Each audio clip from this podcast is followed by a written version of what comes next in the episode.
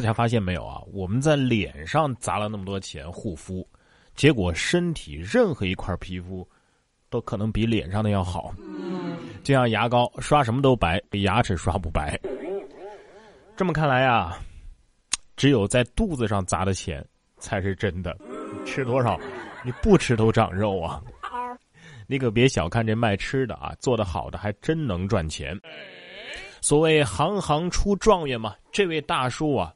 专业灌肠十六年，三个月就收入百万呢！杭州某个农贸市场的于师傅从事香肠加工十六年，他的摊位前啊是早早的就排起了长队。于师傅说呀，每天他能加工三四千斤，加工费每斤是六块五，一年呢他基本上只做三个月啊，年收入就已经有近百万了。师傅，请受徒儿一拜吧。我真的忙不过来了。之前是这个摊煎饼，后来是养猪，昨天又说这个干传销能上亿啊，今儿又说这个灌肠三个月就能收入百万。我从十六岁出来打工啊，从开始的一万、三万、五万、十万、三十万，到现在的六十万，我并不想表达什么，我也不知道为什么我会欠那么多钱。当然了，也不是所有的美食都是要钱的。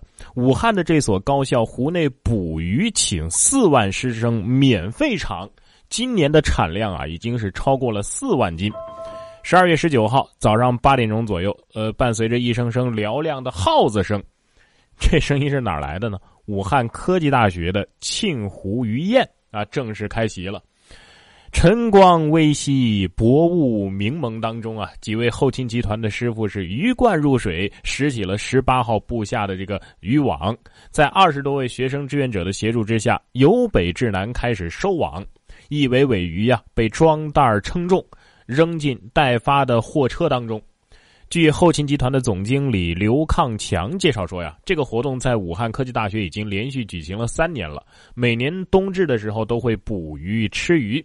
一共呢是三网，早上的这网啊有一万多斤，还有两网呢会在中午和下午分别起网，四百多位工作人员齐动手，四万师生同吃鱼，今年的产量啊，呃会达到四万两千多斤。刘抗强说呀，相较于往年，今年学生全程参与到捕鱼、做鱼和吃鱼的所有过程。十多位来自天南地北的学生代表来到食堂，亲自挥刀片鱼、掌勺炸鱼。我想说，我的学校还没人家的湖大，这学校可以开设捕鱼专业了。毕业的时候发捕鱼达人证书。同样很壮观的还有东北人的饺子丰收。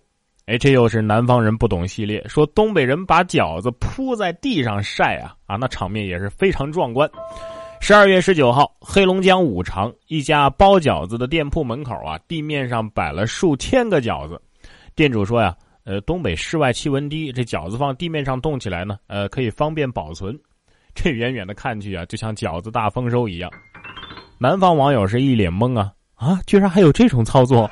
北方的网友呢，则是一脸的不屑啊，都坐下，都坐下，这只是普通操作。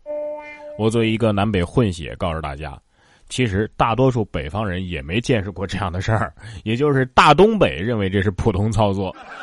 其实大家不知道，北方还有一个好处。低温其实可以让人保持年轻的，真的吗？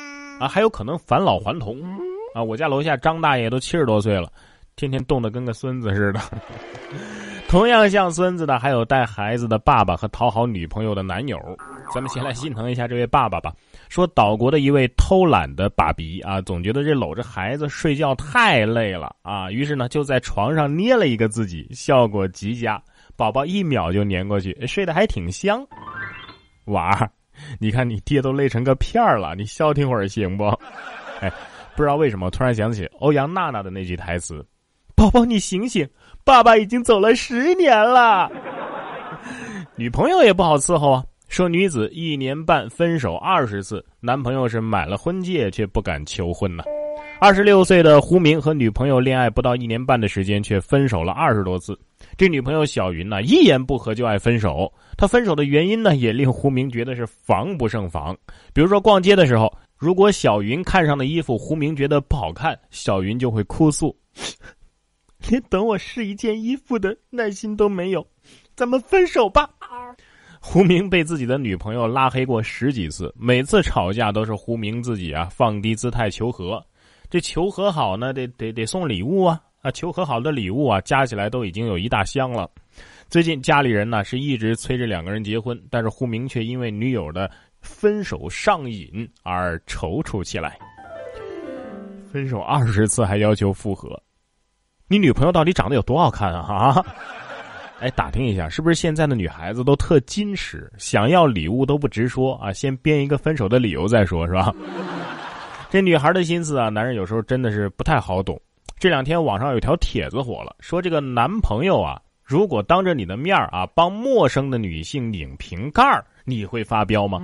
说这堪称是一道这个年度丧命题呀。这是网友宗宗宗宗宗宗宗收到的留言。女主角和男朋友因为拧瓶盖的事儿啊吵架了，说是去这个电影院看电影。电影开始之前呢，有一个女生啊找自己女朋友帮忙拧瓶盖，这女朋友事后就抱怨男朋友，男朋友却说她小气。男朋友帮陌生女性拧瓶盖，这到底有没有问题？厉害了哈！我看到评论里面说这这这这就是瓶盖表啊，新表型横空出世了是吧？拧个瓶盖咋了？又不让他帮忙扣胸罩扣子。哎，以后我们男孩子谈恋爱是不是还要蒙面、缠头、裹小脚，只能扶老爷爷过马路，不能扶老奶奶过马路啊？哎，不过我觉得这个女生这么介意，只有一个可能，那就是拧不开瓶盖的那个女生肯定比她漂亮。只能说呀，女人的世界真的是太可怕了。说这位男子在女朋友家睡了一夜之后，二十七万的名表没了，戏精女友说：“嗯。”是闺蜜偷的。赖先生在福建龙岩的一个酒吧结识了女朋友小梅。十一月十五号的凌晨，赖先生住进女朋友的家中。赖某醒来啊，发现自己的卡地亚手表不翼而飞。报警之后呢，这个小梅说，偷走手表的很有可能是她的闺蜜，还翻出来她跟那个闺蜜的聊天记录。于是民警就调阅了监控，却没有看到有闺蜜的身影啊。最后证实，这手表啊就是小梅自己偷的，而这个闺蜜呢，则是她用另外一个手机号编出来的，是自己跟自己在这个朋友圈里面对话呀。哎呀，有有人说，这就是我一直不找女朋友的原因了。啊，是因为你买不起卡地亚对吧？女人呐，你你这是杀鸡取卵呐！你们是男女朋友，又不是一夜之情，是吧？着什么急呢？呃，不过这演技倒是真不错。还一人分饰两角是吧？同样演技炸裂、堪称戏精的，还有这位十二岁的小朋友。说男孩为了打王者荣耀，自编入室劫案，劫走了自家的六千块钱。奶奶，快救我呀！独自在家的江阴十二岁的小男孩叫小马，遭遇了入室抢劫案。他向警察讲述了事发的过程，是吧？说姨婆出门上班了，我坐在床上看电视。几分钟之后啊，就有人敲门。我开门一看，啊，是一个陌生男子。他问我：“你家大人在不在呀？”我说：“不在。”刚说完，他就用手啊捂住了我的嘴，然后呢，就转身到我的身后，死死的抱住我的上半身。我用力咬他的手，他手松了一下，我就趁机跑了出去。我冲到对面，拍了拍门，喊了一两声救命。他见状，冲出来捂住我的嘴，呃，把我往家里拽。当时我很害怕，我不敢挣扎反抗啊，呃，就一直被他拖到了卫生间。随后他松开了一只手，拿了一块毛巾堵住我的嘴，呃，接着呢，他又双手从后面抱住我的胸口，又把我拖拽到了阳台，拿了一个衣架。接着呢，呃，他的右手也松开了我，然后我就站在阳台上，因为害怕，所以我不敢动。他就站在我的左手边，侧对着我，用两只手把衣架给拉开，叫我把脚抬起来。他弯着腰把我套了进去，呃，把衣架从下面往上面拉，一直拉到我的两只手臂上，直到再也拉不动。我当时感觉被箍得很紧，两个手臂就不能动了。接着呢，又把我推到呃客厅的床上，然后开始在家里的各个角落翻找，厨房啊、卫生间啊、阳台啊，无一幸免。最后他离开的时候啊，呃，因为我侧身朝着大门，嗯，看到他右手拿着一叠钱。嗯，大概二十分钟左右，嗯，奶奶回来了，解开了我，并且报了警。这故事讲的十分生动吧，很有现场感的。不过在专业的警方面前还是露馅了。经过警方调查，原来啊，小马是为了买王者荣耀游戏当中的装备，才想出了这出抢劫大戏。我想说，这个剧本可以秒杀年度所有的国产电影了。谁说咱中国没有编剧人才的？你让他们从小就沉迷手游，还不给零花钱试试？哎，看着现在的这些小朋友啊，我突然觉得自己是真的老了。据说现在的零零后啊，又用回 QQ 了啊，说这个微信的局限性啊比较大，适合中老年人。同学都在用 QQ 的，QQ 功能更齐全，还可以看见陌生人的评论。微信基本上都是用来跟大人聊天的。有记者对零零后的网络社交情况进行了采访，大部分零零后认为 QQ 的功能多，而且社交范围广，功能更复杂，更凸显个性，适合咱们年轻人。而微信的局限性太大了，适合中老年人。吓得九零后的我赶紧登了一下我几个月都没上的 QQ，然后拿起了保温杯喝了口开水。哎，对了，这里边还放了点枸杞。这养生啊，还是挺重要的。但是往耳朵里边养生物可不是一件闹着玩的事儿。接下来这条新闻呢，胆小者慎听。说男子耳道剧烈疼痛，一检查发现，哎呀妈，这里边居然养了一只三厘米长的活蟑螂啊！说上海奉贤区中医院耳鼻喉科的门诊来了一位三十五岁自称耳道内部疼痛的患者，医生检查发现，这男子的耳道里竟然钻进去一只长约三厘米的活蟑螂。医生于是用酒精以及滴耳油啊，让这个蟑螂麻痹，然后让它不再挣扎了，把它给夹了出来。幸好啊，在鼓膜上面没有留下触角。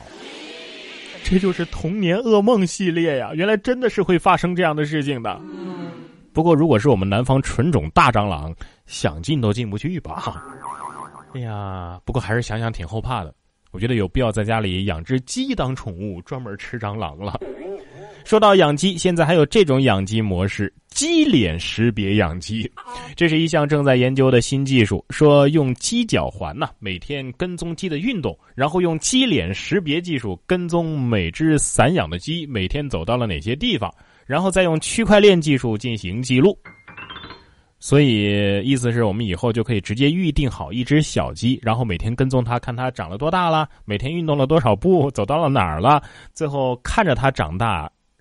然后把它吃掉，呃，好吧，你陪我长大，我却把你油炸，会不会有一天看到您的好友机关闭了运动计步功能？然哥说新闻，新闻脱口秀，想要跟我取得交流的朋友，您可以关注微信公众号“然哥脱口秀”，发送微信消息，在喜马拉雅 APP 搜索“然哥脱口秀”，可以点播收听更多精彩节目。